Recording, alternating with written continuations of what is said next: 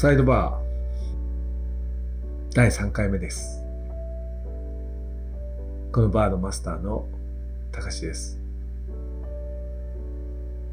今日は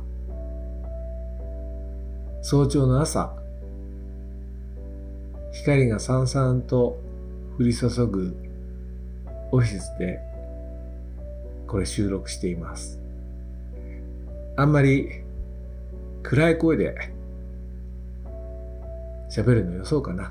て思って朝収録することにしました。声のトーンはちょっと違うでしょうか。まあ、試しに聞き比べてみてもらうといいかもしれませんが、また今日も日頃僕が気づいたこと、ふっと思ったこと、そんなことを、まあ、だらだらと話していけばいいかなって思っています。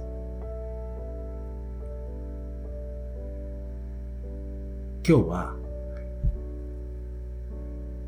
まあ、政治的なことっていうわけではないんだけれど、日本って利権国家だなって感じたこと。それから、この利権っていうものが、アフターコロナと言われる、これからの未来に対して、どう影響していくのかなっていうことを、自分の考え、少し話してみようかなって思います。ちょっと前のニュースで、黒川さんだっけ？次の検事総長になる。で、政府が余人をもって変え難い人物。と言って、法律まで変えて、定年を延長しようとした人が、実は新聞記者と賭け麻雀していたっていうニュースが飛び込んできましたよね。さすがにびっくりした。何にびっくりしたかって言ったら、そんな話がもともと日常あったと思うんだけど、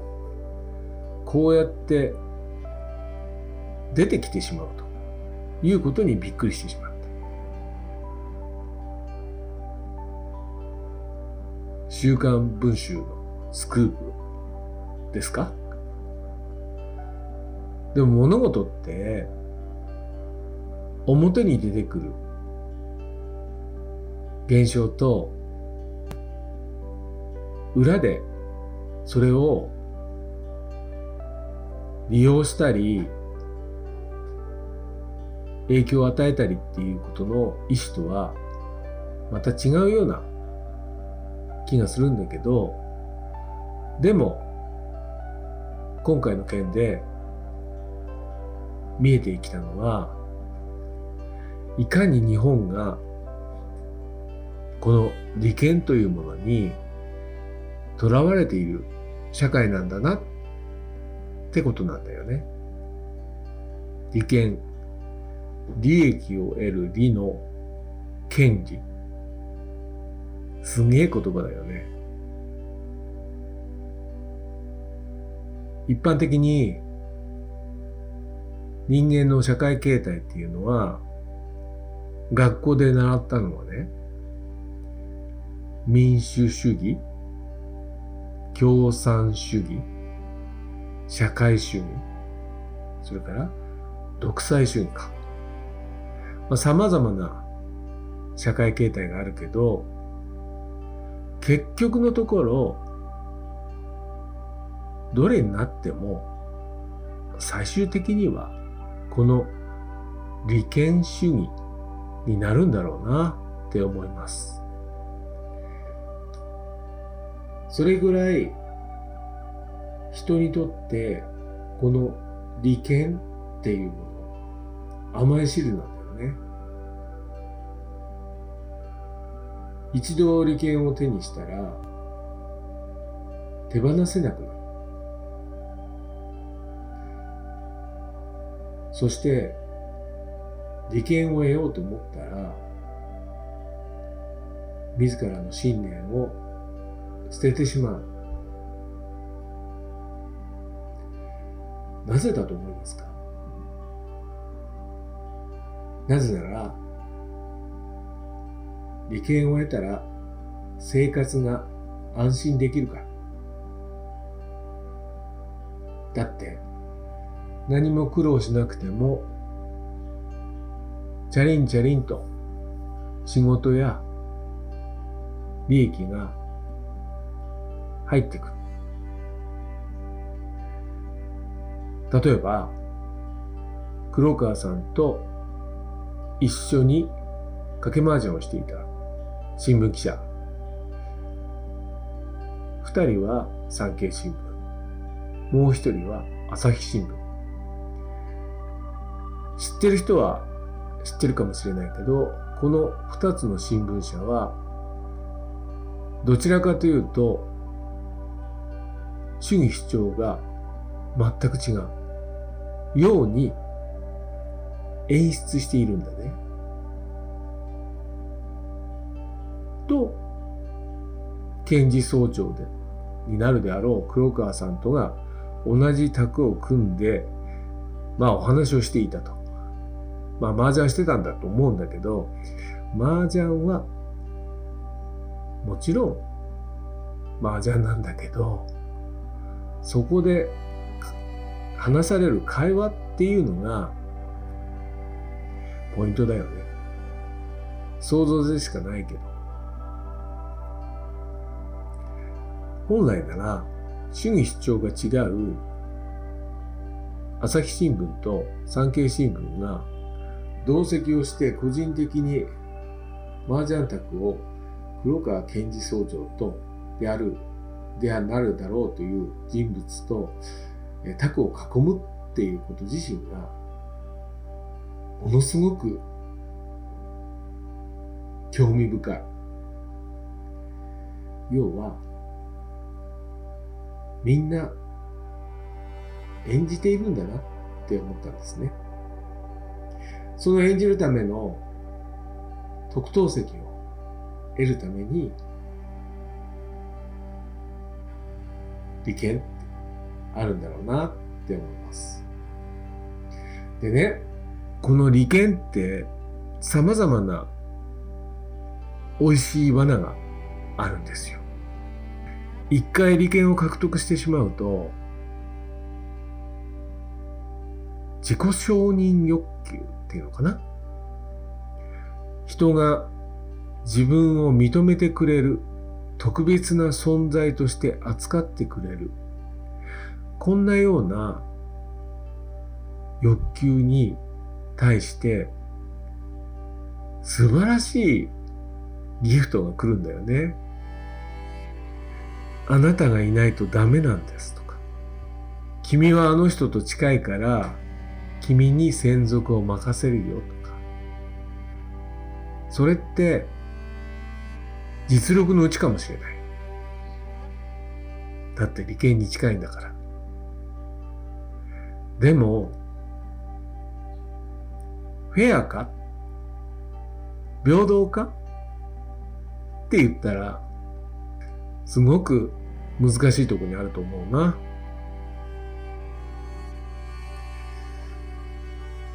黒川さんの話と同じ時期に、たまたまなんだけど、僕が住んでる金沢市っていうところの市議が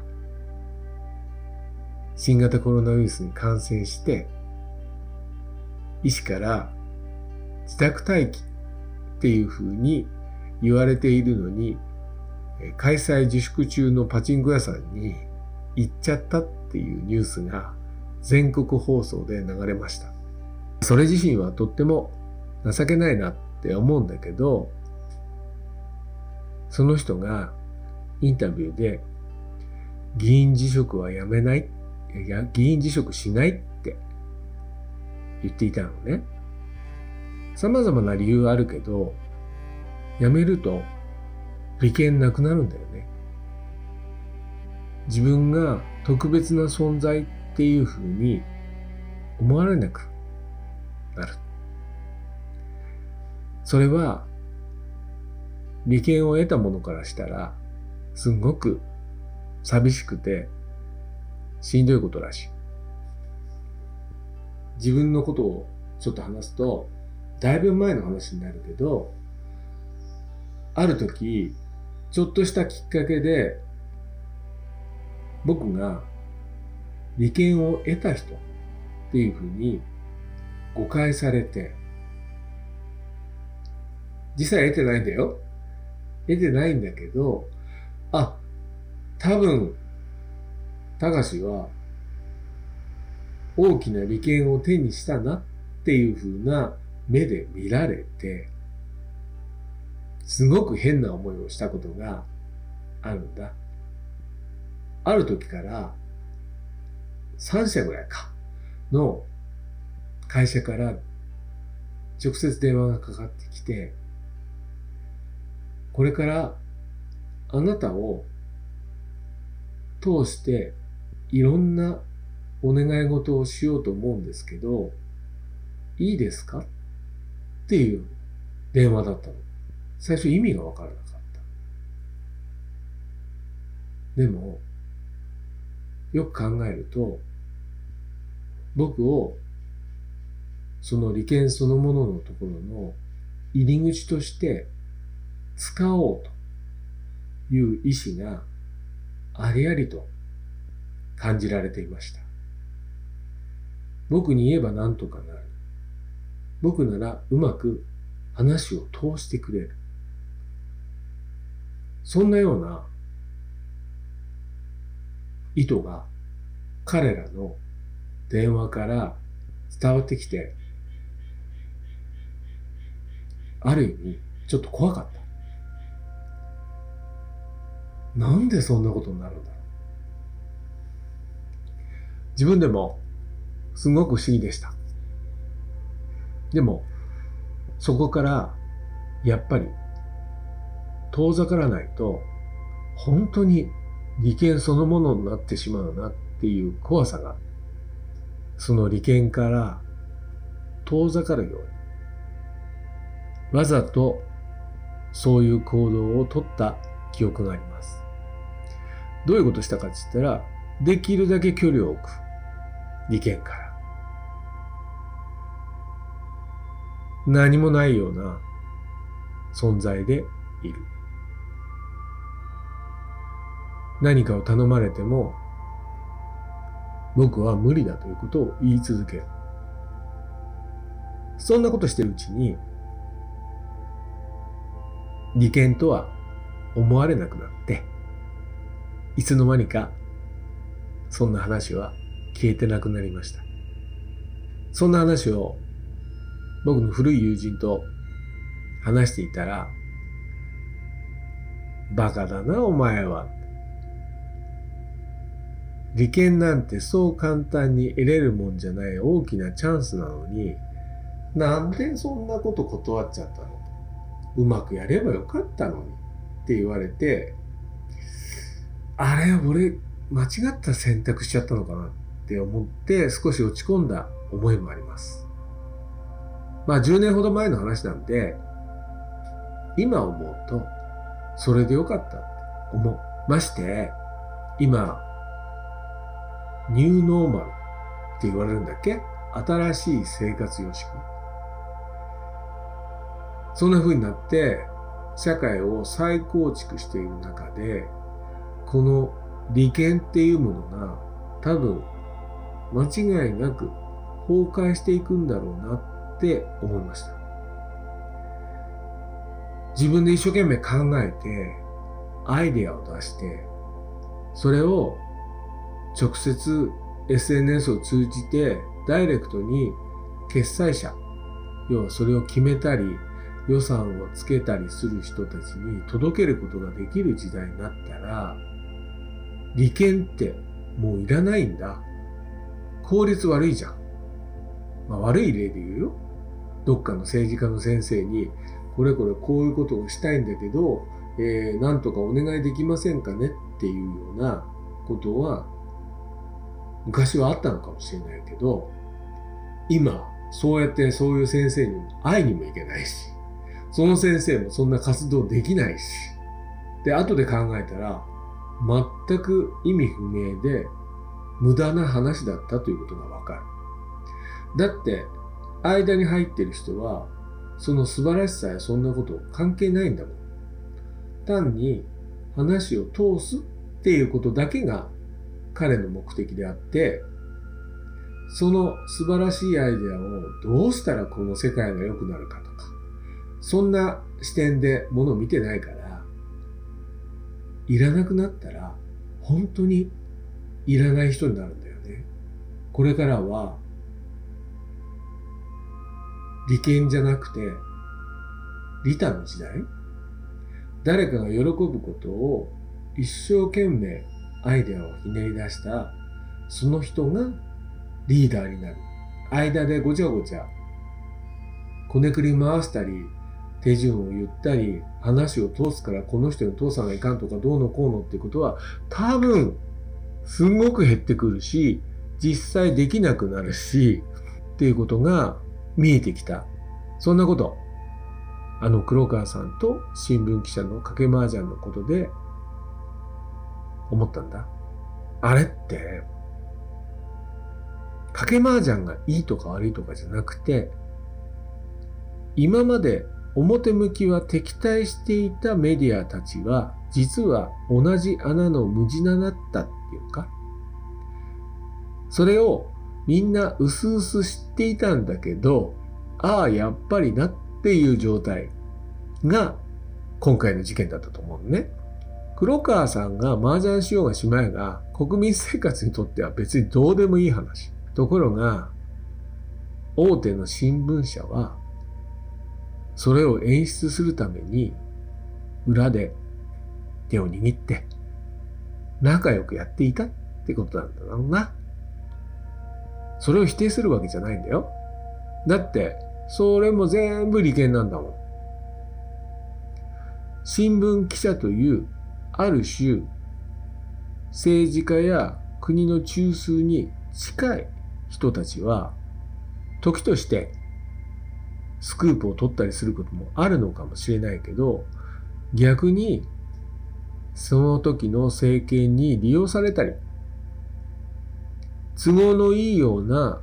ことを書かされたりする可能性もあるってことだよね。そんな面で言えば文春の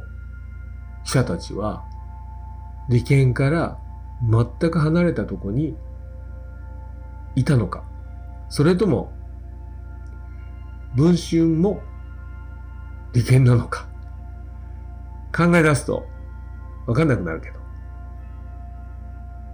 そんなこと今回の件で思ったけど多分きっと氷山の一角なんだけど、今回の件で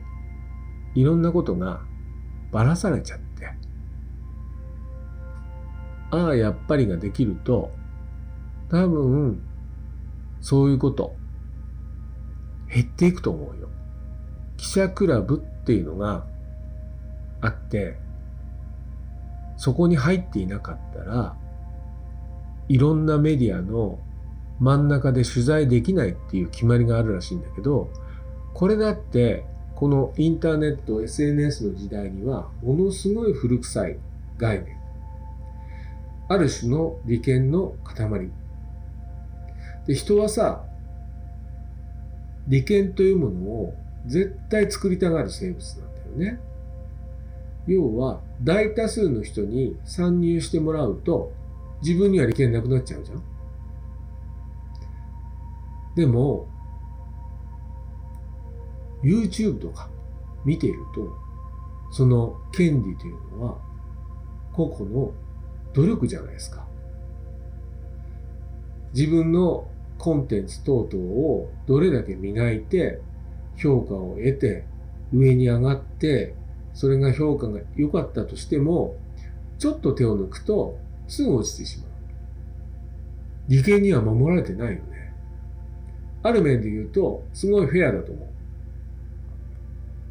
インスタグラムでもツイッターでもフォロワーがついてるのはみんなそこの発信者が努力してるだけであって間に様々な利権が介在していない、そんな時代に古いと言われている昔のメディアは相変わらず利権にしがみついていたんだなっていうことが手に取るように分かった事件でした。もちろんテレビ局はそこまでのこと言わないよ。でも、そんな風に見えるよね。それがいいとか悪いとかではなくて、そうやって今まで必要なのかなって思っていた幻のような幻想がどんどん切り捨てていかれて、今までよりも過ごしやすい、そんな時代になるきっかけが、この新型コロナウイルスっていうもののよる社会生活の変化、ニューノーマルっていうのかな？になるんじゃないかなって最近思います。だから僕は今ものすごく心が前よりも安定してるのかな今日なんかふと思ったんですよ。俺って健康だなって。何をもって健康っていうかわかんないんだけど、あの、無理なことしてないなって思ったもちろん、経済的ないろんな負担はあったり、仕事が減ったりとかっていうのはあるんだけど、毎日の生活ってすごく落ち着いてるんだよね。で、ある面で楽しい、よく寝れる、目覚めがいい、気持ちがいい、一日が楽しい、本当にそんな感じがしてきた。要は、無駄なこと考えなくなった。今日一日、どれだけ明るく元気に暮らせるかなってことだけを考えて、毎日過ごしてるからかな。なので、昔はね、すっごく一週間が早かったんですよ。ところが、ここ最近は、一日が豊かで